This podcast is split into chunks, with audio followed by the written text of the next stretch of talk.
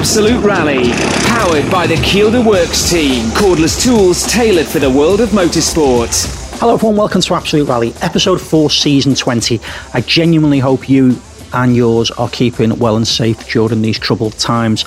Um, thank you all so far who've contributed to the good causes that we're trying to support around the world through our first responders, um, many of which have, have let us know but have wanted to remain anonymous. We won't tell people what, what they've done. But if you have done something, thank you so much. That is genuinely what we're trying to do here. Um, this isn't an exercise just to put content out um, per se. It's it's just something that we're trying to do and trying to put stuff out that maybe we wouldn't normally put out, or certainly not have the the chance to put out to the to the depths that we can go to during this time. So I hope you are enjoying it so far. Um, as I say, we do appreciate it. There is a lot of content out there at the moment, uh, but if I can draw your attention to my esteemed Absolute Rally colleague Trevor Agnew, who has brought out uh, his own um, podcast with regards to coaching and things like that, which is obviously a big part of what he's done. Uh, the, the, the, podcast is called Stage by Stage.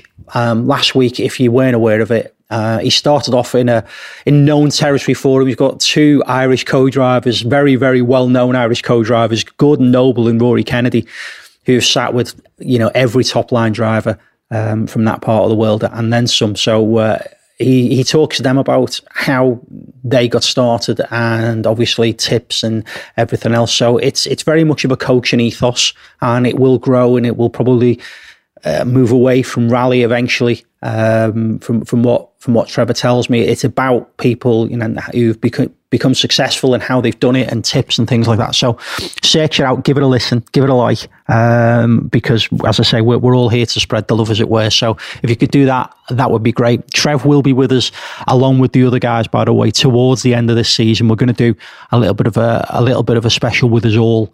Um, which I'm still working on the format, how it's going to work, but um, it's either going to be a bit like the Christmas quiz, where it's going to be a disaster, or it's going to be quite good. So let's see, shall we? There you go. Anyway, this week's podcast, um, as I mentioned last week, it, it's going to be a double bubble for you. Um, so it's got a bit of a mini theme running through it. It's also a little bit of, uh, I suppose, history of, of, of, how I got started in rallying as well with, with the guy who helped me, John Goff, who comes up towards the end of the podcast. But first up, we got the man who put uh, the the classic mini, um, if you like. I call it the classic mini. So the British Leyland Mini. It's through its very final um, international rallies, a homologated vehicle. And uh, it's Neil Burgess, who, who also works behind the scenes in WRC as well. And you will see him on some BRC rounds and stuff like that. But I'm not going to ruin it for you because uh, Neil and I talk a little bit about that stuff as well. So, first up, we've got Neil Burgess talking about Mildred the Mini and going into a Rally GB. This is Absolute Rally. As mentioned at the top, uh, Neil Burgess joins us now. Neil, thanks for joining us on Absolute Rally. Thanks for having me. It's an honour. It's well, uh, well, steady on, Neil. Steady on.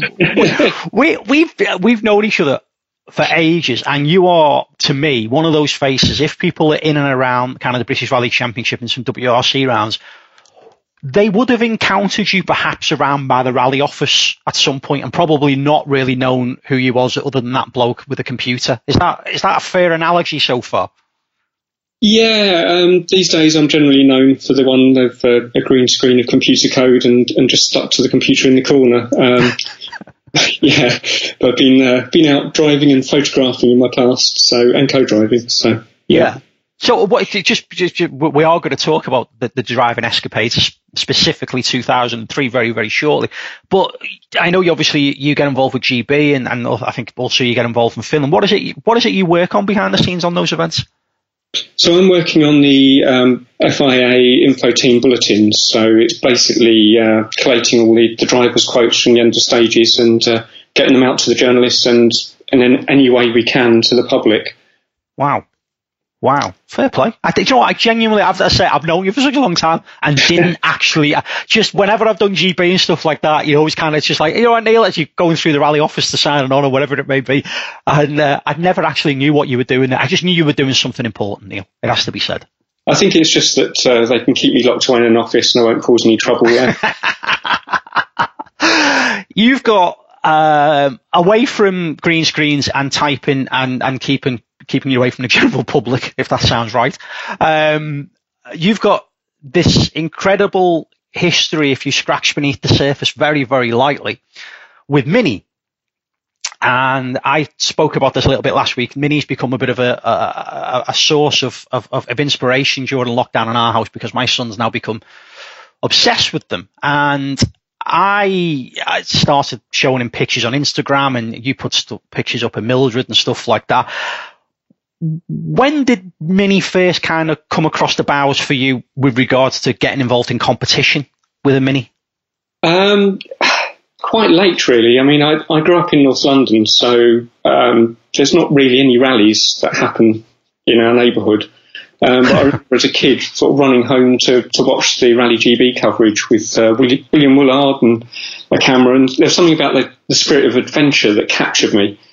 Um, and the years went by and, you know, got interested in other things, computers and such like. And, um, and then I, I, was looking for a first car. Um, being six foot two, Mini wasn't my first choice particularly, but um, a friend gave me a lift home from school in it and I fitted. They look, they, they, look kind of interesting, and I could potentially afford one that, that wasn't a complete rust bucket, although my first one was a complete rust bucket. And um, and so got one, started going to, to mini clubs and things, uh, talks by Paddy Hopkirk, Stuart Turner, and they, they fired off the interest in rallying again. Um, and yeah, it, it just completely got under my skin. So uh, you know, your your mini was called Mildred, and to me, it's probably aside from the, the Paddy Hopkirk's mini, which which we, which we all know. Um, to me, it's it's almost it's it's it's almost like the bridesmaid to that because I, the registration was very very um, A13 GPA, which to me was always. Now I'm going to ask this, and I'm going to make an arse of myself asking this question. Uh, Group A, 1300. Is that have I got this right? Yeah, yeah. That's all right. I felt I felt silly. I felt you you left me hanging there for a second. no, no, that's that's right. It was um, it was a bit of a backup plan, really. We we bought it as a a pre-prepared rally car that we knew needed a lot of work, and uh, and I figured that if it didn't work out, I could sell the number plate to a uh, Ford KA rally car owner and uh, and get the money back. So uh, yes, luckily I didn't need to do that. a bit of genius there. So you you you bought the car. Now I remember vaguely because you you started not a million miles away from around the time that I started rallying. So um, it was just before the ill filtered, ill, ill figured foot mouth thing, which was in, in, in 2001. I'd started kind of three or four years before that, but seriously, it was around 2000. And you were doing, you were doing the tarmac championship. Yeah, was that where you first, you first started? Because you didn't go on gravel, did you originally? No, I didn't. Um, I started racing. Uh, a friend uh, went racing, racing minis, of course, and I realised it was something that I could do that didn't involve a team. Um, going racing, apart from teaching me a lot about driving and cars, um, also found that, that, a lot of my friends in the local clubs and things wanted to get involved, so that then opened the door for rallying. Um, so the first rally, I, I, did some rally co-driving for Alison Lock um, in a classic Mini. And uh, surprise, and then, surprise. yeah, the first rally I actually drove was a, a single venue at Snetterton in the race car. Uh, we chucked another seat in it, put another extinguisher in it, and uh, and off we went. Um, and we did quite well, but I think that was uh, a lot. I mean, the, the, engine in that car was standard, but because uh, the car was set up for tarmac circuits, and uh, having having grown up a million miles away from Forest, tarmac seemed to be my natural thing. So we then progressed to the uh, National Tarmac Rally Championship. And uh, what I'm always fascinated by when, when people kind of like yourself just described there, you, you went into the National Tarmac Championship and, um, you know, there's some, some really tough rallies in that, in, in that series. You know, I'm thinking back to around that period, you've got the likes of Epynt, which I, I genuinely have a, I'm nothing against it I just don't get on with Epynt. And it's one of those players. I've done Ulster, I've done the Manx, I've done Jim Clark, but Epynt is the one that always kind of makes me feel that moment. You know, when you when you go over the crest and you have that little moment where you go, ooh. Whenever I even see the word Epynt, I get that ooh moment for some reason. Yeah, it was our first multi-venue rally. Wow. And uh, yeah, when you're, it, uh, it was our first pace mounted rally as well. Um, and uh, it's got a particular thing at Epynt that um, all the passing places on the roads are on the crests. So just as you come up to a crest, the road gets a bit wider. So you don't know whether it's going left, right, or straight on. Um, so uh, yeah, there was a lot of uh, learning, uh, trying to build up confidence in listening to pace notes at that event. I, su- I, suppose you know, and, and we we have to be fair. People in the UK will know where Epynt is. It's actually the military ranges, but for for for our listeners outside, basically Epynt is is is almost like a, a, a, I might put me straight here by all means, Neil, but to me, uh, it's almost like a, a, a, it's well, it's got its own little village in it, isn't it? Because it's basically designed for, for military training. So they've got kind of mock houses and things like that. Uh, and the roads are incredibly, you know, the, the, the, roads are really, really good quality, aren't they? But it, it's just kind of got this airiness about it, I think. It's.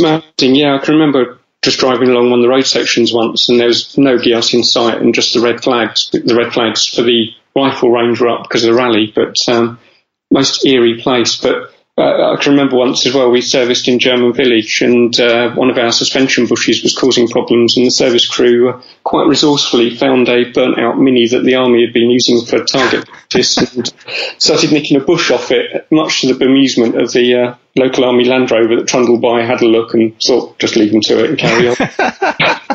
there you go, resourcefulness at its best with, with, with a service crew. Resourcefulness is its best. Um, you had obviously you had that kind of year, I suppose, to to learn. Was there was was there a, you know you you described a little bit like my relationship, I suppose, with Rally GB is that I felt a million miles away from it, even though North Wales and rallying wasn't that far away, but just being a city kid, as it were. But you know, GB was or, or the RAC, whatever name you want to give it, was was the one I always kind of dreamt of doing, the one that I always wanted to do.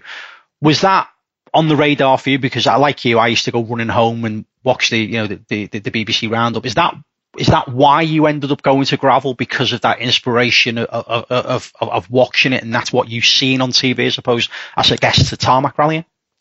To be honest, I never really dreamt of doing Rally GB. It okay. Was, it was the, the one I used to watch on telly. It was the first one I went to see, but it seemed so far away from what I could achieve uh, with initially just starting out as, as me preparing a car and then uh, then you know the friends getting involved.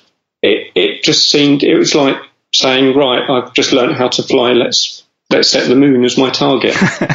um, it, it, just seemed to be another world. Um, first gravel rally was our first round of the British Rally Championship. Um, uh, having done the tarmac championship else. We thought, right, let's do it. Let's bite the bullet. Let's have a go at the British. Um, I knew Grayson Alley that competed a mini in it before, and obviously various people you, you meet when you're rallying. Um, so, uh, so we thought that was attainable, and that was quite a leap to go from national rallying up to the British with international regulations and things. Um, it was while we were in the British Championship that we started looking at, at international rounds, and we actually entered the Monte Carlo Rally in 2003, only to be told there wasn't a class for us. Um, wow. So oh, the irony. Yes, yes, yes. I'd, I'd, like to think that um, that some people in their rally office saw what we did later on that year, but uh, yes. it's just it's just the, the, bizarre irony behind that statement alone when you think about how the name was, I suppose, made. Is that you know, my, to me, Mini on Monte Carlo is Mini. You know, that's that, that's it. That's that's the picture in my head of, of, yeah. of a rally Mini is, is a Mini on Monte. Yeah, and uh, and it's still an event I aim to do in, in one form or the other. That's that's a dream event. Um, but um, but I mean, I, I, guess Rally GB was just so tough. You know, we we were particularly in 2003, we were struggling to to keep the car together uh, on in the British rounds. Um, and you know, various bits were breaking, unconnected bits. No matter how many bits we changed, we would break something completely different. And uh, and it was tough. Even even the event before Rally GB, we broke a steering arm just before a, a massive drop on the track rod rally. So uh, it was um, it was a, a challenging year. Um, and then uh, then I got a phone call from Jim Holder saying, "Do you want to do Rally GB?" Which of course I said, "If Anna, my current co-driver, agrees to step into a team management role, then yes, give me your arm." yeah. So that so and, and that's what I kind of wanted to talk to you about because that, that period of time you just talked about specifically was when you started in, in BRC the same year as me in 2002, the year after foot and mouth, and then going into to 03. I also continued into BRC, but I only did a part program in 03. But I was, you know, I can remember being so envious of seeing because you were the quintessential, and I've said this so many times on the podcast. When I used to watch, when I see footage and when I see um, rallying, while it's fantastic to see the works teams and things like that, it was always good to see them. I always used to love, and again, go back to coverage, I suppose, of the RAC. You know, Tony Mason wandering around a random car park in the middle of nowhere with some bloke sat on the boot of a, you know, a Granada estate cooking on a on a on a on a um, a camping stove. Uh, you know, a bacon butty for the crew that's just coming. You know, that, that basically the people at the back of the field, because to me, they're always the heroes. And, you know, I ended up becoming one of those people at the back of the field for, for three or four years. And, you know, that was my inspiration because I always felt that bit, I could do that. You know, looking at the works teams, I was, you know, a bit like what you were saying before. I could never do that, but the, the people at the back of the field, it made it look achievable. Is that is that what you took from it as well? Yeah, I mean, it's the whole spirit of adventure thing, really. Um, you're going out there and you're you're battling the stage and the, the conditions, um, rather than the racing that was sticking your elbows out and trying to fight your way around a corner at times. Um, it, it's um, it was definitely the spirit of adventure, and, and you know other people getting involved in that you know, happy days. You know, it's uh, it's great the service crew and, and obviously the fans and things. Um, but certainly, uh, I mean, in theory, we could have won Rally GB if everyone else in, in front of us dropped off, uh, which a lot of them did. Um, but ultimately, we could have won it, which don't get that with Formula One. Yeah. Um, in on the Jim Clark rally, they ran the first stage around Ocean Terminal in, in reverse order, and we, we beat the next few cars. We were the first on the road, beat the next few cars. We were topping the sheets for a while, which in a, in a mini, classic mini, you know, you, you just don't get. you know, it was, uh, it was certainly something something special. Yeah. I well, you know, I, before we get to GB, I want to kind of just briefly talk to you about um, actually driving. You know, I've, I've, I, my first car was a minivan, as an example. Um, I got that when I was 15 and tinkered on it and things like that. Um, and probably drove it when I shouldn't have done. But anyway, that's a different conversation with a different day officer. But, I, you know, that's kind of my, my introduction in. And, you know, even today, you know, my, my wife's got uh, classic mini, as we, we spoke about before we started recording this, it still feels like 100 mile an hour, and especially in in, in modern traffic, it's still you know if, if you feel you, you feel like you shouldn't really be in that car. It shouldn't really be real, and you shouldn't really be on the road, in, especially in today's traffic. But in a rally scenario, and you know, uh, you know, a Group A one, you know, what realistically, there's not a lot of weight to them. You're you're you're probably the, one of the slightest men I think I've ever met as well. Um, you know, they can get a serious rate of knots on a straight line. You know, what, what was, what was your mini geared for? Um, I didn't look when we were going at full track, to be honest, down the single track tarmac road. yeah.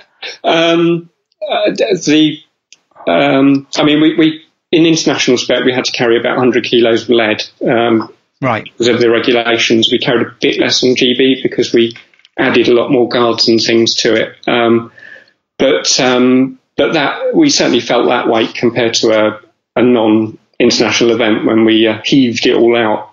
Um, we painted it gold, of course. It was our nice touch. yeah.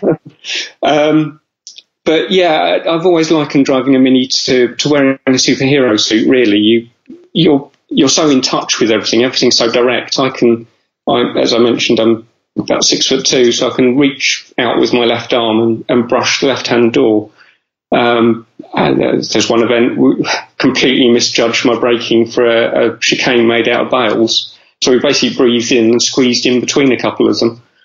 um, and, and, much to the marshal's disbelief, I think. But um, it's yeah, it, it, it, brings its own special problems on a rally stage. Um, it's a lot more skittery uh, with the suspension. We ended up with Öhlins suspension on it that helped out a lot, but we were pace noting every pothole, every glitch and dip in the road because it would upset the car.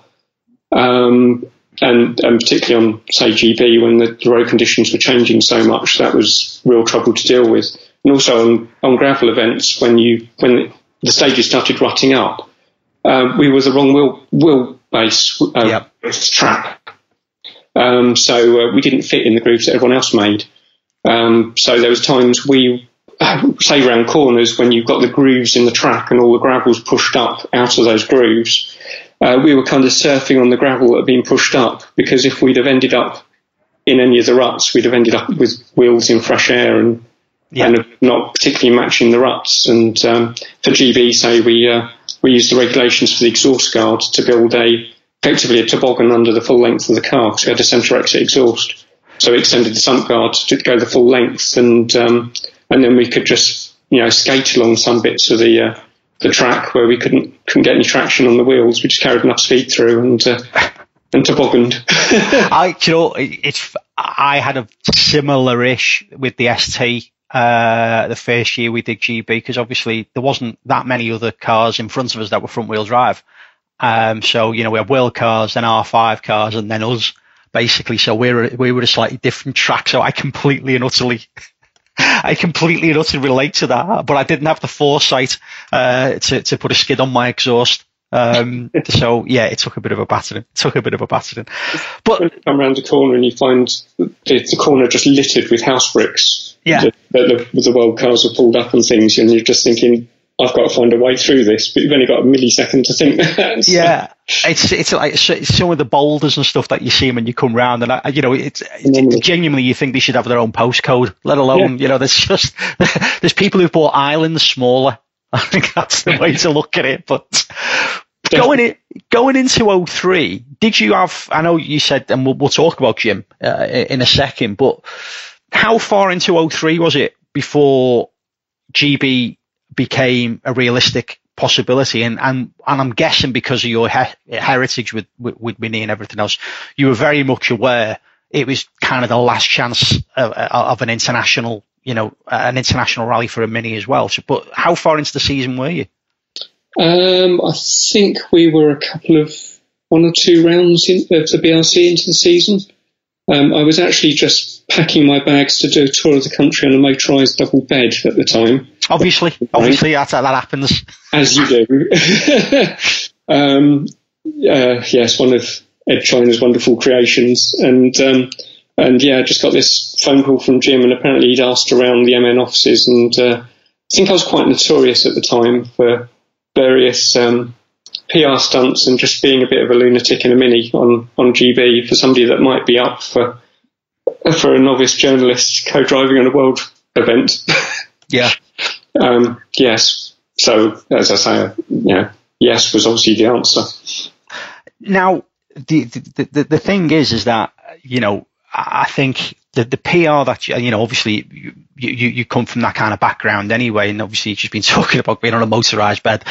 There's a classic example, but uh, you know, you you got some major people involved. You know, I can remember uh, looking at it and seeing likes of IKEA on the car and things like that, and you're thinking, wow, is that just somebody in IKEA that's kind of seen the idea and went, we should be part of that? How how did you get some of those brands involved?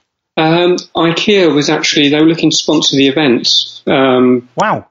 Uh, yeah, and, and they wanted to sponsor a car as well, so they looked down the entry list and picked out the blue one.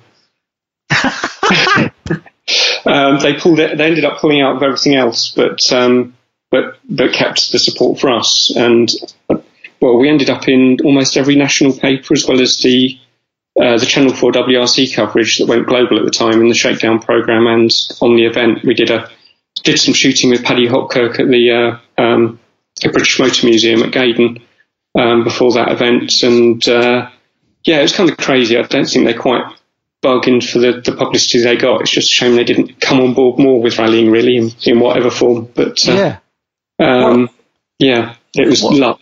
yeah, well, well, let's listen. That there's a lot of that in rallying, right? I, I don't call it luck. Right place, right time as well. Yeah. I think you, yeah. you have to uh, qualify a little bit. But you just mentioned obviously Jim was with. I'm guessing that period was Jim with MN at the time. Yeah, he was deputy editor, editor of Motorsport. That's right.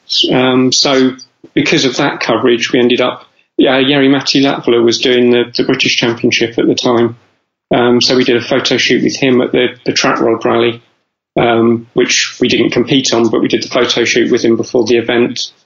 Um, Carl Williamson, his co-driver, was our um, uh, our chase car crew on the recce. Um, he was looking after us, which was good, and he did some various bits of paperwork for us and some training for Jim. Um, Paddy Hopkirk was checking up on us, and uh, Paul Easter, that co-drove for Timo in, in 1965 when they won the Monty, uh, was very supportive, and uh, it, it's it's amazing competing a mini because everyone's got a mini story. Um, Phil Short, that worked for Ford, I think at the time, um, he is a great mini man. Um, we bumped into him a couple of times on the event in 2003, and uh, uh, we actually had a problem at one time, and, and uh, all the Ford mechanics and Subaru mechanics came over to help. Um, and we ended up in the Ford press release for that. I overwhelmed the crew a bit, but um, it, it, was just yeah. It, when you compete a mini, it's, it's quite. Um, the a story from the first round of the British Championship was when we rocked up to uh, scrutineering, and Peter Klingon was doing the uh, the environmental scrutineering. So he had his little checklist. It's like, you've got your environmental pack? Yes. You've got the catalytic converter? No. And the look on his face is he thought he'd have to throw us out of the event because he's a mini man, as we yeah. found out later as well. And uh, then I waved my V5 at him, showing it was a 25th anniversary mini from uh, 1984. Um, so, uh, so we didn't actually need a catalytic converter to the road road regulations, even though we were running fuel injected in the latest spec. Um, and so we didn't need a cat, and uh, the relief on his, his face. yeah, you, you, to be fair as well, I suppose being an affable chap across the board, you know, does help because that's the other thing. I can't imagine there's many not non-affable people that would go to the the the the the, the, the, trials and tribulations of actually rallying one properly as well. I think that's the other thing. I think the goodwill, as you've just said, everyone has got a mini story. But you can't give somebody with a mini hard time, even if you're not an enthusiast, can you? well, I mean, uh, you know, we were at times it was massively stressful. You had about three million things running through your head, but it, it was just amazing to be there, and you know, you, you couldn't help but to be grateful just to actually be on the entry list for these events, let alone getting the support that we did. So, uh, um, yeah, it's, I mean, you know, today just turn up to an event. It's just fantastic to be there. Uh, rallying such a wonderful, friendly sport, and uh, and how many adventures are there these days? You know, it's uh, it's just a great thing to be involved with in any form. Absolutely. Was it was it a, a conscious decision to to retire Mildred straight after that event? Um, it wasn't. It was largely a financial decision initially. Um, then we did the Rockingham stages in 2005 when we did a few bits in 2009. Um, but uh, the last event I did uh, with her was at Longcross in 09, and we had a we had an off, and um, luckily there wasn't any trees in the way. And um, and then through the rest of the event, I was basically you know backing off in places I shouldn't have backed off, and just thinking I care too much about this car. You know, it's just she's too much of the family. When when I bought that when I bought the race car, I wasn't going to care about it, and then Corky made a model of it, and we got attached to it. rally car, I'm not going to care about that. Then we had all the British Championship adventures, Rally GB, and Corky made a model of it, and now I care too much about it. So, well, yeah, had to stop rallying it and get another one. well, I, I suppose we, we, should probably come a little bit up to date with what, what you are doing these days. I suppose, uh, is it fair to say off the back of all that? Would you would you say that's where it all you know? Well, it, it's where it all started, but definitely it gave you such a, a notoriety and and the other thing I guess I, I, get from you as well when when I read some of the stuff that you're doing and things is that you know there was definitely this the, snobbery would be the wrong word, but there was definitely a them and us at one point with between the the, the now modern BMW Mini and you know obviously the, the, the original Mini, whereas you seem to have embraced both equally to some degree. Yeah, uh, you you still find it in some quarters, and it's uh, it's not something I've particularly understood. I mean, yes, the new Mini is is very different to the the old one, but uh, but the first of the new Minis, the R50s and 53s, were developed by Rover, and um, uh, if you, I'm, I'm, a great one for technology and, and, advancement. I'm always getting the latest, greatest gadget and playing with things. Um, and uh, and the Mini never really progressed. It, it, got fuel injection and things later in its life simply to get it through the emissions regulations. Um, but what they did with the, the new Mini was they imagined what would have happened if it had progressed. They went through a load of design studies and, and that's what they ended up with. Now, um, you can obviously say a lot about the size. You can, it's definitely a, a more luxurious car now. Um, but to drive it, there's still there's still something special about it. My my road car is one of the supercharged ones, and the noises that makes um, or sounds that makes it's um, it's definitely different to every other car on the road, unless you spend a, a lot of money and get a supercar. So um, those being out of my my range, uh, the Mini's still got that thing that is an affordable, fun car, really. And I know obviously you still write for, for, for various publications as well, and you are now working on. Uh, is, it, is, is it a supercharged one that you're working on now? It's actually the, the turbocharged price. Okay. An R56. Um, yeah, and I'm writing development of that up on Performance Mini and doing various YouTube videos and that mixed with some, some classic Mini stuff. Um, yeah, I, I, looked at the supercharged ones because I do enjoy them so much, but um, if you go to forced uh, forced induction, um, then you're already up against the bigger cars, um, Subarus and things. So uh, so I figured going for the turbo gave me more opportunity for power than the supercharged one did. So uh, yeah, go for broke, give it a go. so so competition, the, the helmet, the gloves, the race suit, they are going to get dusted down again in in some point in the future. Obviously, all things considered. Yeah, yeah, uh, new helmet. Um, I, I, bought the car a, a couple of years ago, um, and the engine promptly went pop, so that delayed me a bit rebuilding that. Um, I was planning to do um, quite a few sprints and hill climbs and things this year, which are obviously on hold. Um, but I'm hoping to hit the stages next year with, with the Hertfordshire Rally, which uh, I, I, never thought I'd see a rally in Hertfordshire. The first one was supposed to be this year, um, which I, I, wouldn't have been able to make as a competitor, but I'm really hoping I can get out on that first Hertfordshire rally next year. I'll be as rusty as anything if I don't do any sprints and hill climbs this year. But um, hey, yeah. there's only one way to uh, to oil the wheel, wheels, isn't there? And that's to get out and play. So absolutely. So if really great results, but. Uh, if people want to keep up to date with, with what you're doing with that stuff, I suppose Instagram is a really, really good platform, isn't it, for for you? And you put, I know you put stuff out there anyway, but is that a good place for people to, to check in and see how the projects are going? Yeah, Instagram, Twitter, and um, and YouTube, uh, all under Neil Burgess. So yeah. There you go, Neil. Thank you for sharing the tales. This is being specifically recorded for one little boy, and probably in about two years' time, when he can understand a little bit more, I'll play it to him. But uh, in the meantime, this is for everybody else. Uh, folks, we'll be back after this break. This is Absolute Rally. So, uh, our next chat in the Absolute Rally gathering of chats is with somebody that uh, somebody I've known for quite some time, and somebody that probably most people at probably a certain level, I think it's fair to say, I've I've known about for a great deal of time here in the UK. John Goff, uh, welcome to Absolute Rally. Yeah, good morning. Or good evening. Good morning. It's good. It's good evening. Well, whatever. That's the beauty of podcasts. You never know when anyone's going to listen. Yeah. So. Uh, you've been around for pretty much all of my rallying life, but so many other people's rallying lives. Before we kind of jump to to what you've done with getting new people into the sport and stuff like that, I suppose you we, we kind of start briefly at the beginning and go, where did rallying kind of come into uh, come across your bows? Where where did it all start for you? Well, as you well know, I've I've been in it all my life. I got uh, asked to vacate school one day because I'd been off to watch the Gulf International Rally, and uh, I was asked to go on that by my mentor and uh, boss at the time, who I went to work for, and uh, missed all my exams, and they asked me to leave. And when I got back, and thought I was wasting their time and mine, so uh, I got into it at a very early age. I was probably into it at around twelve or thirteen, Tony. Wow, wow. Mm. So, uh, if memory serves, you're, you're obviously you're, you're, a, you're a Shropshire lad Church lad, born and bred, as it were. Uh, road rallying was quite a big thing uh, back in those days, wasn't it? That's where kind of everybody kind of kind of cut the teeth, I suppose.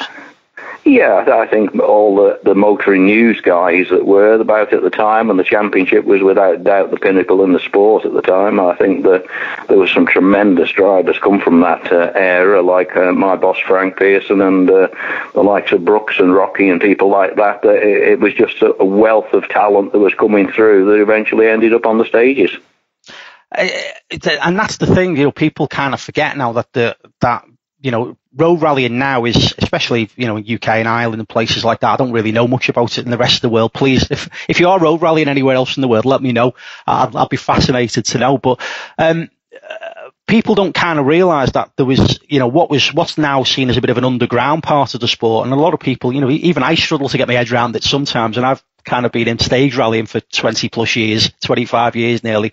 Um, that that was the main part of rallying that that that was it. That was rallying. Well, yeah, without without doubt, road rallying. As I said, the motoring news was was was the pinnacle. Like we all went out on our Saturday night jaunts to somewhere in deepest Wales, probably, uh, to watch the, the, the best drivers the UK had to offer. And that, that that's still the same in stage rallying today. But it was down country lanes in where you could hardly get you know, your car down, but you got to a junction and there'd be probably 500 people stood at a junction. It's still, it's still very popular today, but they've changed the rules so much. It, it seems to have lost its maybe, uh, its star quality, maybe, so to speak, with, with, uh, with, uh, you know, the, the competitors, as it were. Everybody just jumps into stage rally and at the first opportunity, maybe nowadays. Can you remember where the fork in the road was where kind of stage rallying did start becoming uh, the, the, the thing to, to, to kind of go to or certainly progress to anyway, because,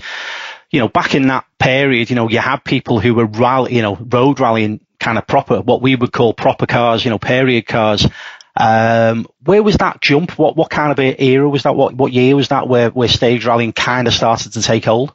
Well, I think it was still. I think I think they still overlapped quite a bit because basically, you know, when we talk about stage rallying, I think I think we start at stage rallying without shadow of a doubt with with the, the, the flying Finns and the Scandinavians and all this sort of thing, and they were they were coming to us in the in the sixties, mid sixties in in their their numbers. So the whilst the road rallying was was tremendously hot from the mid 60s all the way through the 70s. Like, you know, it, I think the, the, the stage events and, and, and what we saw, we saw these famous flying Finns as we call them nowadays, and they called them even then, you know, come over to our shores and do our events. And, uh, uh, and we, we just looked at all to say, wow, what is all this about? You know, it, it, it they, they took driving uh, to a different level. Luckily, it it, uh, it wasn't the same for me because I got taught by, as you well know, Frank Pearson, and Frank's style then was very much as we are today with minimalisation and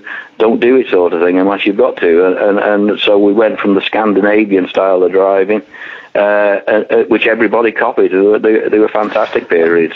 Well, obviously, you started very, very young. Was the inspiration to to, I'm assuming at that point it was to drive, you know, it was to go and do these events. Uh, I'm assuming you wanted to be in a, in a Cortina or, a, or, or an escort or whatever it may be doing the events, I suppose. Uh, I don't. I don't think driving. I, I think my my career in, in, the sport has basically not particularly been about driving. I, th- I presume I wanted to drive because even at the age of twelve, I was driving combine harvesters and tractors for Frank and all sorts of manner of things. To, uh, you know, big Arctic trucks even back in the day, uh, where anything I could get behind the steering wheel, I was away. I was a bit like your Johnny is today, sort of thing. But it uh, it's one of those things where you know driving. Yes, I, I never ever ever wanted to emulate anybody's uh, talent, as it were, because I, I, I it was quick, quickly realised there wasn't any there.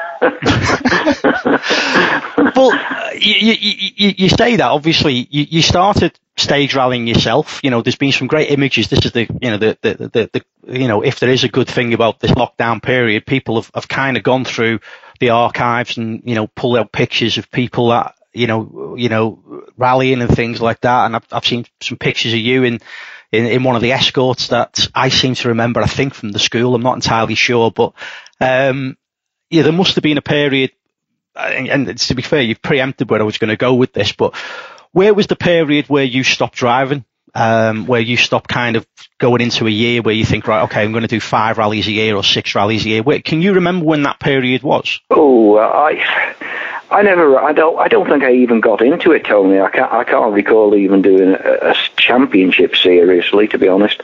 Uh, my, my, I started holding on to the back hoop roll cage in the Mark One Cortina GT with Frank uh, on the Motoring News ro- ro- Rally Championship. That's where my career started, and I never ever got away from what he was doing and and, and how the sport was being uh, moulded, as it were. You know, yes, I've, I've done some stagey rallies. I did a lot of road rallies, but I think from a very early age, the fact that I, I worked for Frank and it was Pierce Tune at the time, I, I think my my footsteps were already moulded even right from those early days. I, if I had a car there and there was an event I could go and enter, I, would go and enter it. Like, but I, I never ever took driving or because I've co-driven as well. I've, I've never ever took any of that to the serious steps of saying, right, we're going to go out and win a championship. I've took it with a, a pleasure. If it was there, I took it, sort of thing. Like. Mm.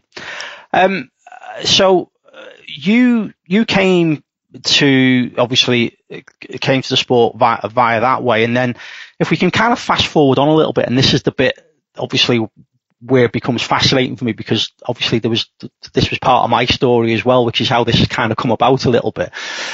You then uh, a few years later, you started a rally school when to me it probably wasn't quite that fashionable to start a rally school at that point, or have I got that have I got that wrong? Mm, well, maybe a bit, because basically I, I, I left Frank uh, and started my own engineering, engine building company myself and we built a front wheel drive car and a rear wheel drive car uh, to lend to customers because in them days to get any engineering work completed sometimes it took longer than the drivers. Mind me that's probably the same today uh, took longer than the drivers actually expected to.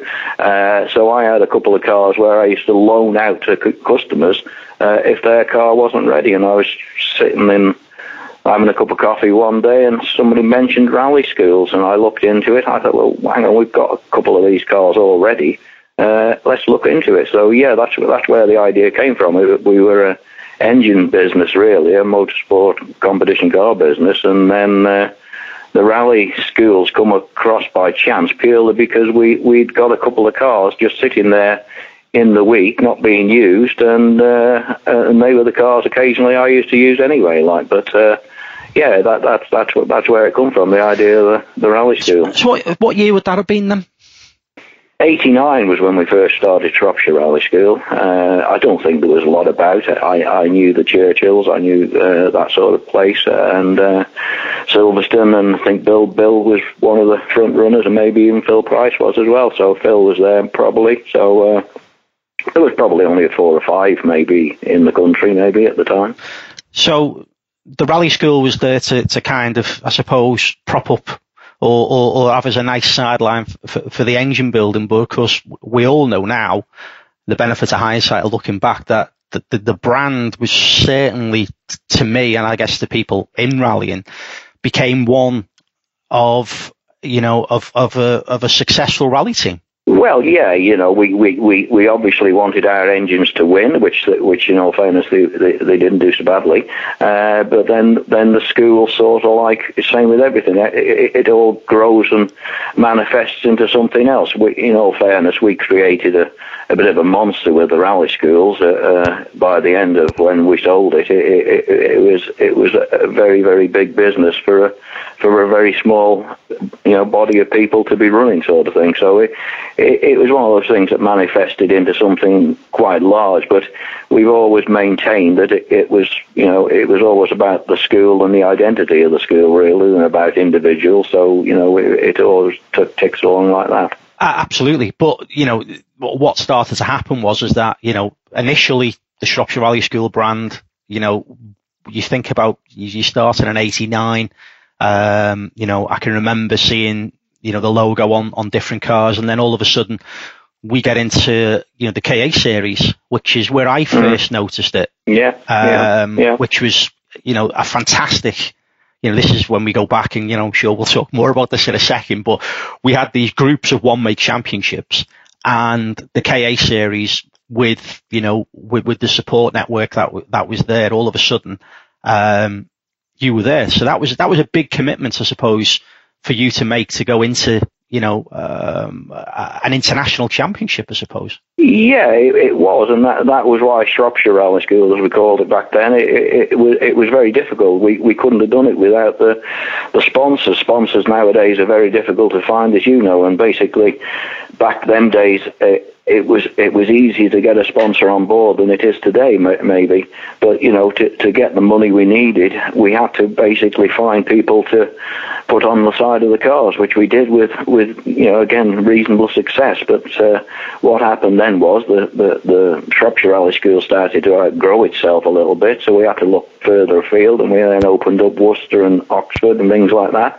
And obviously, the, name Shropshire Rally School didn't quite fit when you were down in Oxford, so we we come up with a name that probably most people would recognise us from today uh, is rallyschool.co.uk, and, and that was probably one of the the best moves we ever made, to be honest.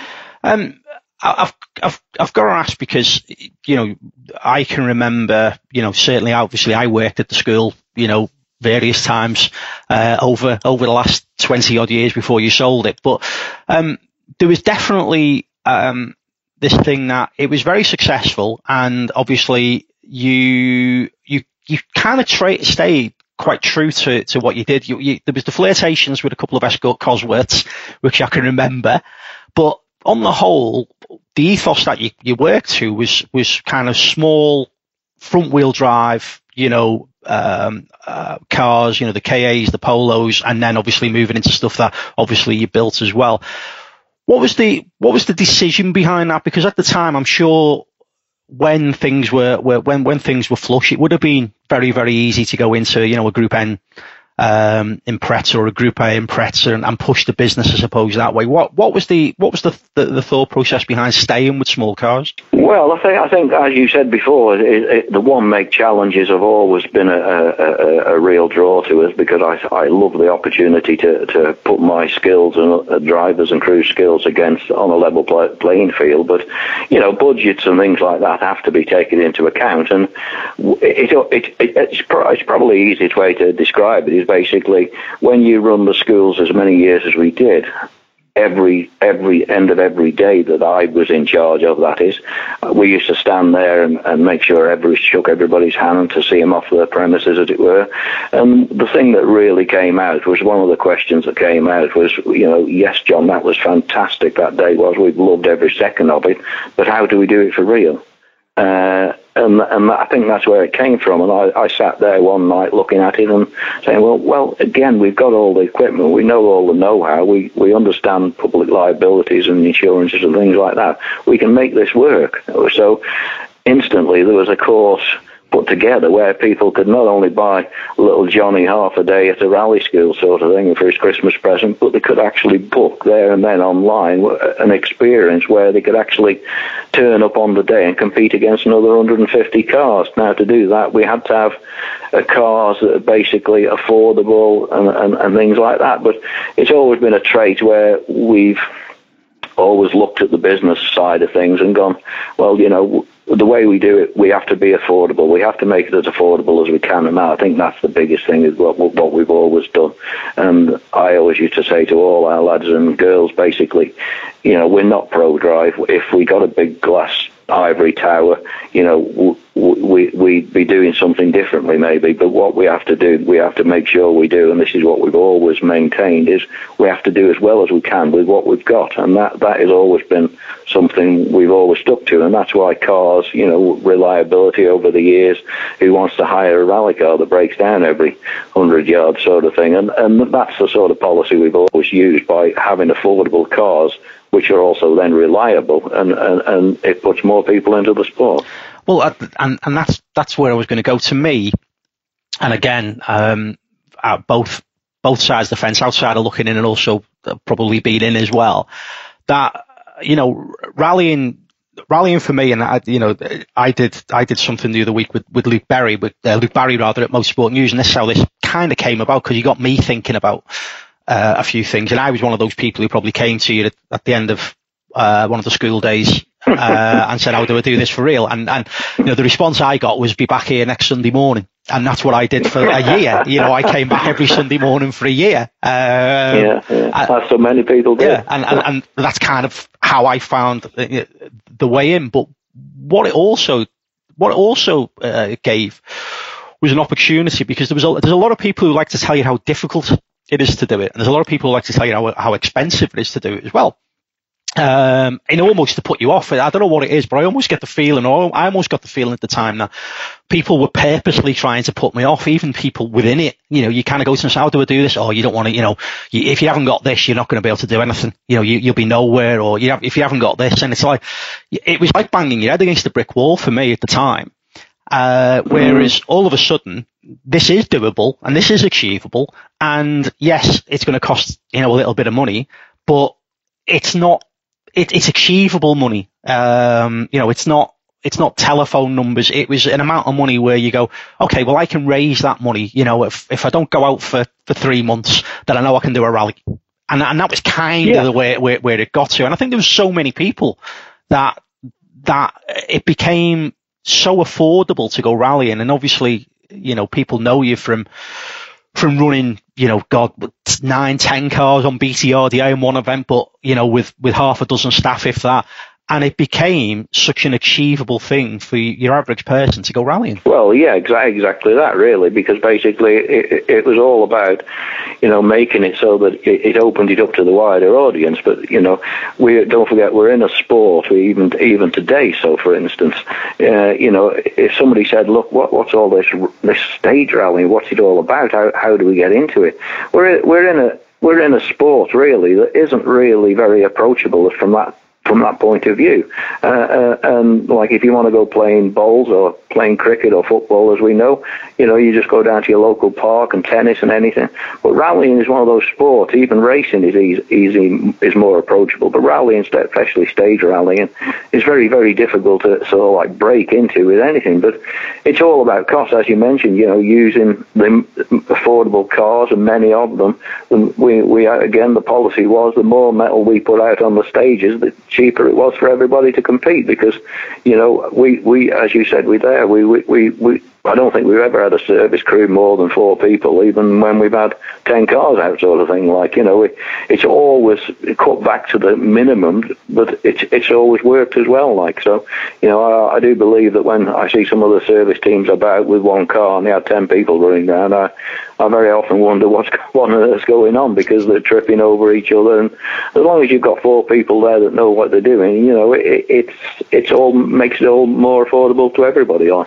I I came into it and I was fascinated by one make championships and I still am. You know, this, it's something which yeah, I, yeah. I, still, I'm still really, really passionate about. Probably picked some of it up from you, but equally, um, it was, it was a bit, it always felt like a bit, a bit special, especially when we had the proper you know, manufacturer yeah. one make championships. So the KAs, yeah, yeah. the Skodas, the Polos, uh, mm. obviously the Peugeots, the 206s and the 106s, you know, you know, th- those championships turn up just on their own was a rally, you know, aside from all the, you know, the side order of what you would have got on top, you know, you think about the numbers that they used to, to generate. The, the, the KAs obviously was where, uh, if memory serves, you first came in with one makes what was the what what enticed you to the to the KAs at that point as opposed to perhaps going you know to the 106s or or, or indeed the you know the, the Skodas which you, you latterly came to? Well, the, the Skodas have been running an awful long time. I, I think you know as with lots of things, the Skodas were were probably seen to be you know at that that at that level that you know they were very you know, poor performance, maybe I could say, but that, that, when I can come to that, and I'll prove that wrong in a second. But basically, you know, I, I looked at the Skoda for a couple of years, and there was maybe 40 cars out in it, which was incredible uh, to be able to do. The Ford angle was basically because it's the, the Ford Blue Oval, and I had strong links with my Ford dealers and various things. It, it, it seemed so easy to sort of like say, well, hang on, let's have a look at this. And yes, that, that was, I think it had run one year. I think we, we won it in 98, which was its, uh, yeah, 98, 8 no, 98, yeah. 98 was its second year to run, and we won it that year. And basically, it was fantastic. We went to the Skoda, as you said. After that, we went to the Skoda for just a quick one there, because the two championships matched up in Belgium. They both they were both out on the, on the same championship, and I was amazed to find that the Skodas were actually quicker on the stages than the KAs. So I didn't think that the performance I thought that the Skodas were lacking would, could be as bad as I thought they were. So the following year we went out and bought Skodas and won that as well. Like so, you know, it it was uh, it was one of those things where the Skoda was probably was it more competitive? I think it was because there were so many. There were so many. That was the thing. Uh, but the one make challenges, we've done the 106, the 206, the polos, as you know. It just makes level playing fields. Uh, yes, you can always spend a bit more money than maybe one of your competitors, but the level playing field doesn't really move, and, and, and it, it all runs in the same ethos as we use. You you spend as little money as possible. I was the amount of times I've said over the years to drivers spend as little money as possible until Jeff Jones or somebody of the likes of taps you on the shoulder and says, "Right, we're here now. You need a shed full of it." So uh, the, the the one make challenges certainly fit that bracket. Um, the demise of, of, of one makes, which probably could be uh, a podcast within it within itself. You know, several yeah. several people have kind of half tried to to bring stuff back over the years. You know, obviously we, we did the STs as well, and you know that that's now run independently in BTRDA, which is which which is great. But uh, do you think we'll ever see you know, the big question is, are we ever going to see um, a manufacturer type series again? Maybe, may, maybe we need the hybrid technology for, for manufacturers to go, do you know what? This is what we'll do. We'll showcase our little cars with hybrid technology and all of a sudden we've got a one make championship, bit like what's going on in Germany with the, with the Corsa. Yeah, well, uh, the, the, the thing is, we we've got a sport. If you if you sharp go to the sharp end of the sport, we've got cars now competing that don't resemble anything like they do in the showroom, as when Colin won the with his Subaru sort of thing. You know, I think that was the final years really. But you know, until we get back to competing, you know, further, you know, in those sort of areas with something that generates something like you know we talk about the electric powered cars and all this sort of thing until we can actually see cars that we recognize i think it'll be very difficult to to get a, a manufacturer on board but you know uh, to be able to, to, be able to do that. I, I, think we we've got to look at the sport from grassroots up uh, to basically uh, come up with a system like that. I'm afraid anymore. I don't I don't think it's likely to happen in the near future anyway. No. The other thing which I, have been watching some of the older, you know, just going back to the one make series for, for, for, for a second, I've been watching some of the older footage and just seeing the number of, and I'll, I'll, I'll use the term proper drivers you know, people who who really, I suppose, with a bit more backing, probably would have would have went on and maybe had a career, or, or kind of partly had a career, but never quite maybe progressed to, to the World Rally Championship and into into a, a, a World Rally car. Do you still think we've got those people out there? Because now it's difficult, I suppose, to measure people as such. Do you still think we've got drivers out there that? Oh yeah, yeah. without a shadow of a doubt. Without a shadow of a doubt. You know, the the, the problem. The problem. Like I, some of my views are very controversial, as you know. You've come on the end of them one or two times, maybe. but basically, you know, it, we, what we need is a structure.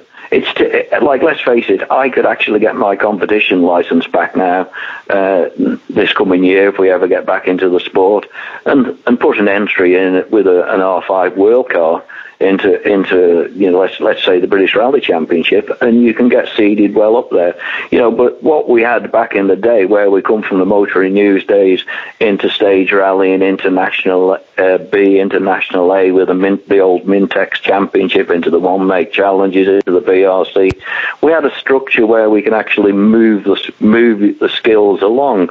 Nowadays, you know, we, you can't actually insist people shouldn't spend money, uh, but you can make the rules that stop them stop them trying to spend the money, as it were.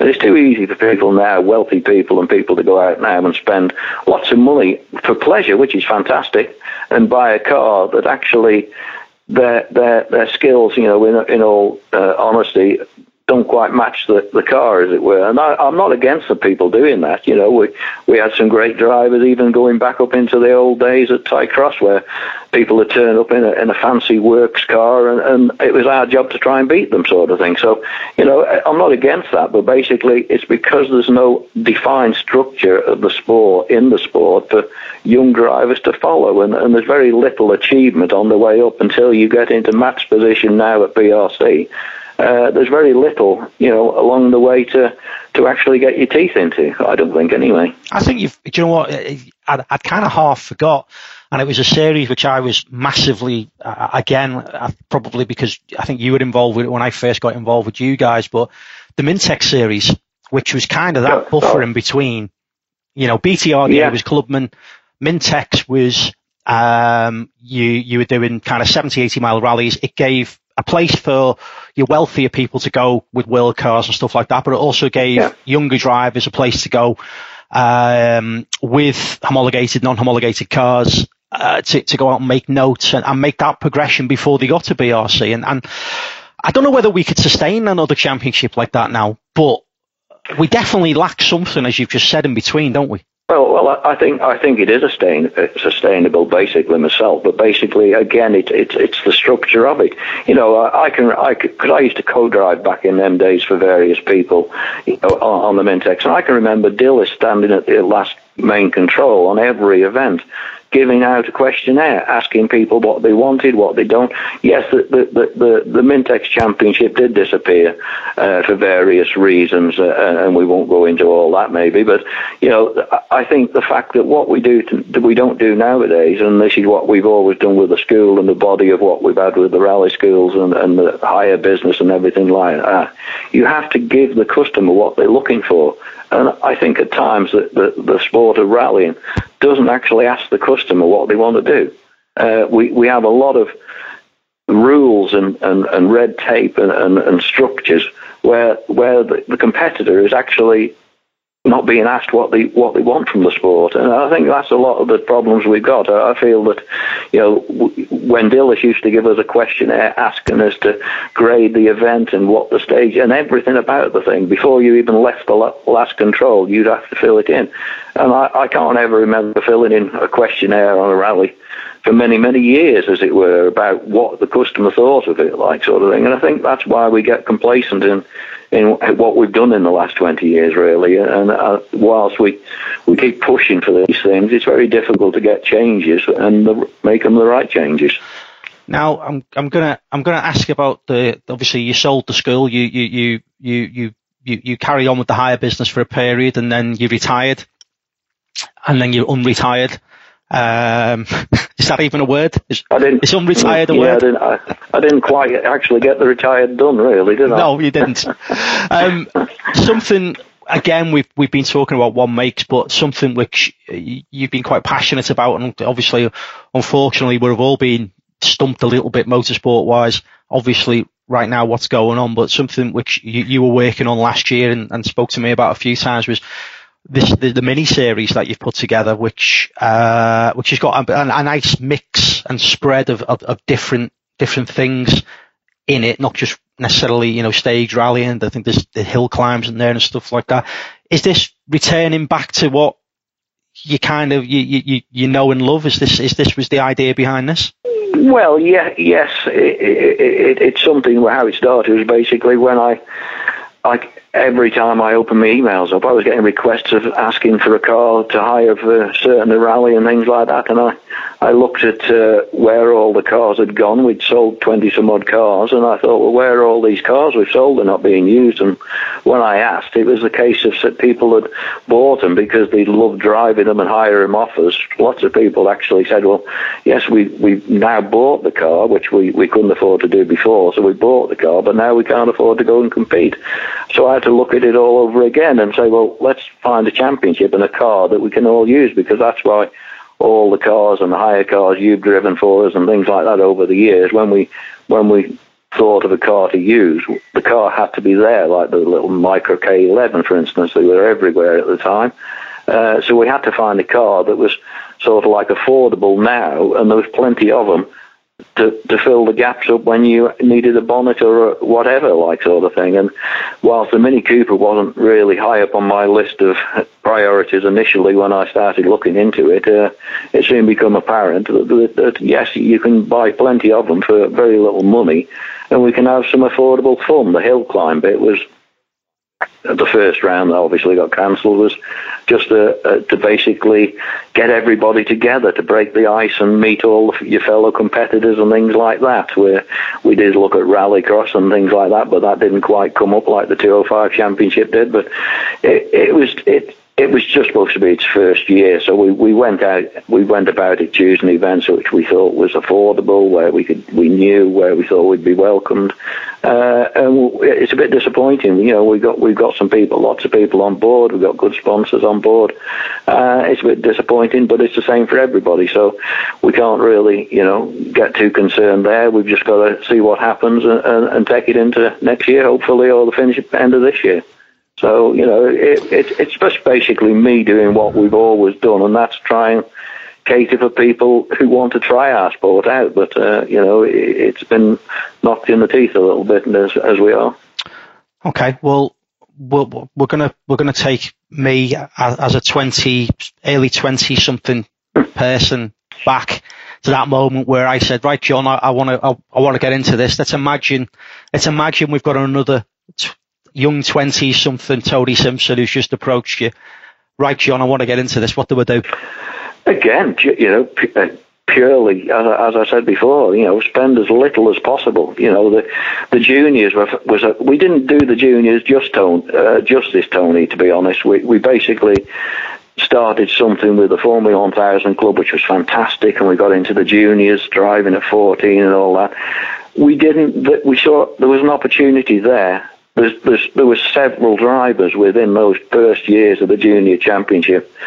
There were several drivers that could have gone on, on to be the next Colin McRae. There's no doubt about it, in my view. The first event I ever saw, I stood there and watched him in awe, thinking, "What are we producing here? This is something special." And it, it failed. It failed in the respect of the sport failed, not the, the championship failed.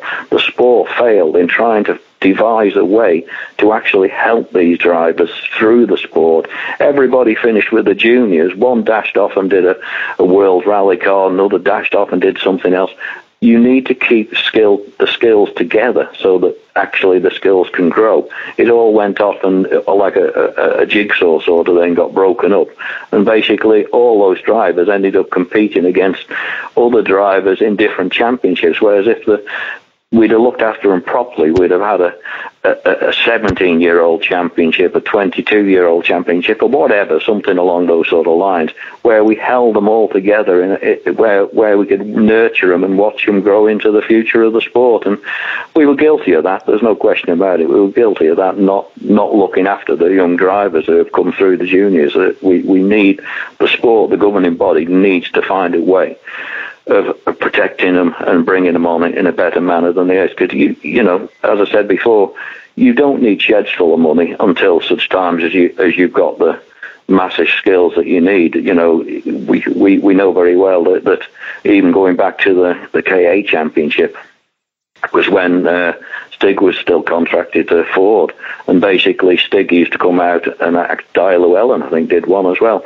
Uh, was basically where those drivers come out and competed against the current drivers in the cars, and they, they blew our drivers away.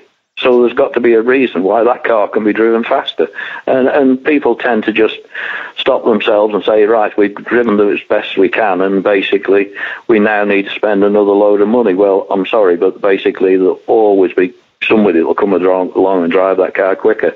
And those are the sort of things we should be looking for: is keep everybody together better and look after them and find you know the champions through driver skills as opposed to uh, maybe sometimes through you know spending money, as it were.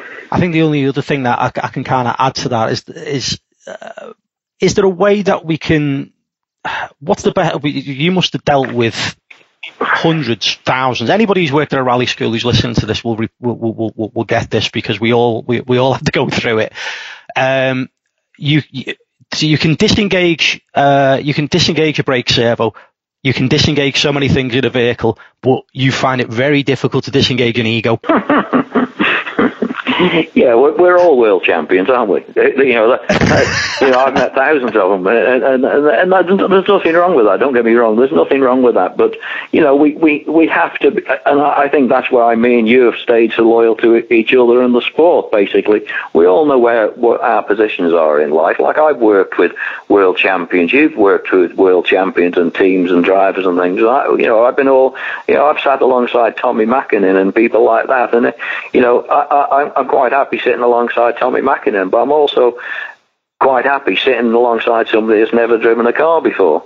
And, and, and you have to understand where, well, hang on a minute, we, there's a place for everybody in the sport as long as everybody realizes what their station is. And, you know, that, that is one of the things that stays dear to me is, is basically understanding what people should be trying to obtain out of the sport. You can, you know, you can, you can be a terrible driver and actually still enjoy the sport. Let's face it, you know, you haven't got to be a world champion just to enjoy the sport of rallying. Well, that, and that, and that's kind of where I was going before because you know there's a lot said about you know you and, and quite rightly so you were talking about the juniors coming through, but I think the other thing that was quite unique during my time of of of, of driving you know your cars and, and stuff over the years, the amount of customers that I seen come through that, you know, you had, you, you had your salesman from, you know, the, the, the, the, the, the uh, I don't know, for example, you know, a car dealership, you know, 50, 50 miles up the road who wanted to come in and have his experience because his family had, have put him for his 40th or whatever it may be.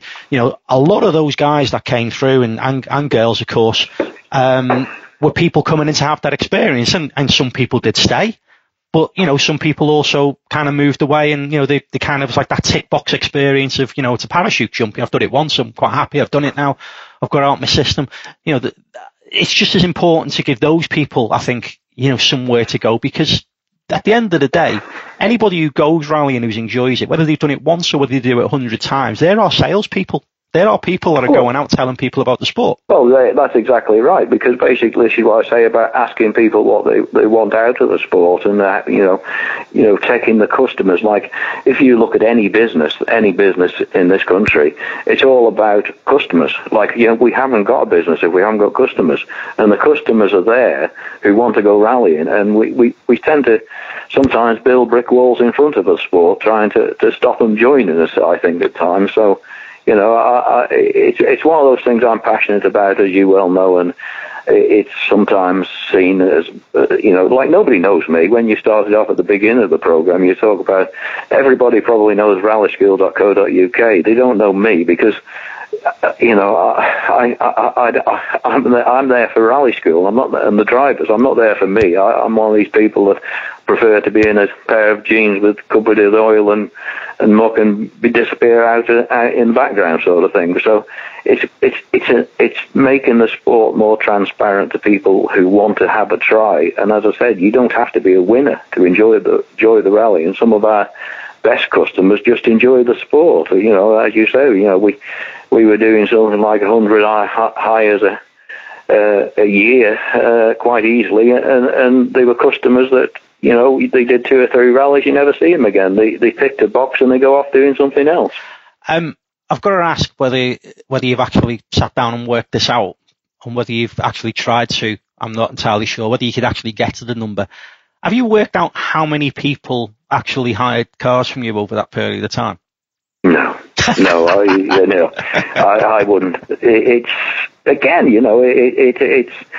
I, would like to think that uh, you know you said about there's, there's lots of people like yourself still out there. You know, there's lots of people you know from the very first days competing uh, uh are still out there competing. But you know, it's one of those things where it's about them competing. It's not about what we've done. We're still here trying to trying to maybe do it with the minis, uh, recreate what we started maybe 30 years ago, sort of thing. But it's just a part of the sport that, that I felt that uh, you know it, it, it, lacks at times, and uh, you know, we're we're here for everybody. You know, everybody will ask me a question, and whether they get the right answer, you know, it's up to them. But you know, it doesn't matter what question you ask, you get three different answers from everybody. But somebody's actually probably telling you right, sort of thing. So you have to decide that bit, sort of thing. But uh, it's one of those things where you know the sport is there for lots more people than we actually welcome it to. You know, we, we, we don't actually, you know, Rally First was fantastic. Mike uh, Mike Broad and people and myself and got Rally First off the ground. That that was successful, but that changed a little bit when they stopped the seeding and we lost cars and they didn't come back again and we need to look at it again and it's now changed yet again. But we, you, should, you know, you know from your business, you can never ever take your finger off the pulse. You've got to be looking at ways all the time to change things and bring it on to, to make the, the sport more obtain, uh, accessible to, to more people, as it were. And I think we're guilty of not being able to do that at times. So, you know, we have people listening to listening to us uh, from all over the world, from all over, and you know, competitors, marshals, you know, fans, and, and such like if if if somebody wants to get involved in in the minis maybe in the future, what's the best way of them getting in contact? Well, whether it be the minis or, or, or any other sport, obviously, you know, the schools are the first port of call, but, you know, joining your local motor club will, will, will help you on. You know, but it, it, it's, I think probably we, the sport itself needs, needs a, a body of people where people can pick the phone up to, to the likes of Jeff Jones and, uh, uh, and people like Jeff uh, to get some advice as to what to do and what not to do. Uh, you know, you know it's like now trying to ring or contact people, uh, and we haven't we haven't got those people at the end of the phone. But you know, by all means, join your local motor club. Start off with doing you know the little road rallies or whatever. But the sport, if done properly, you don't you don't have to have a, a pot of gold at the bottom of the garden, so to speak. It, it can still be done at a, a, relatively low cost, and that's what we're trying to do with the minis. If and if people want to get get into a mini, what's the best way? Get in contact you, with you via the, the, Facebook page, I guess, or yeah, the Facebook page, uh, the, the the the rally me pay uh, website is still running, so basically that is still available with the information on. But social media nowadays is, is probably probably the best way to do it. Happy days. John, thanks so much for joining us on Absolute Rally. No, thank you. This is Absolute Rally. I hope you enjoyed the chats that I had with Neil and with John. And as I say, if uh, if if you did enjoy, it, if you could share it about, that'd be great. Um, five star reviews do always help, as I always say. If you could do that, that would be fantastic. And um, yeah, as I say, without Kielder and without what we're trying to do, we genuinely wouldn't be here. It is a, you know, a combination of the two of us really trying to support some good causes. That's why the podcast is being made right now. Uh, it's not for any other reason other than the fact that we want to try and help and give a little bit back. So if you could support, that's great. Get it. It's a tough time. If you can't, not a problem at all. I'll tell you what, if you can't, introduce a friend to the podcast who may not already be listening to it. How about that? There you go. That sounds fair, doesn't it? If you could do that, that'd be fantastic. Um, anyway, so next week's podcast, I'm not going to tell you who it's going to be yet. And not because I don't know, because I do know. I just don't quite know we're going to put it out yet because it is an epic long uh, conversation I had with somebody. And I still haven't quite decided whether it's going to be one or two parter. That's how long that conversation is. And it's fantastic. It, it's, it's a driver through who we would know from WRC, from IRC, from BRC. Um, and it goes through the 10 years of, of their career. And it's a fascinating insight into some of the things that perhaps you don't realize goes on behind the scenes as well, which is what these chats are all about. Um, so, uh, so yeah, so tune in for that one for next week. But in the meantime, um, again, keep safe, stay at home if you can, um, and just look after one another. Be kind. We'll be back same time, same place in Little Podcast Hall next week. Absolute Rally. Powered by the Kielder Works team. Spread the word and download the podcast every week.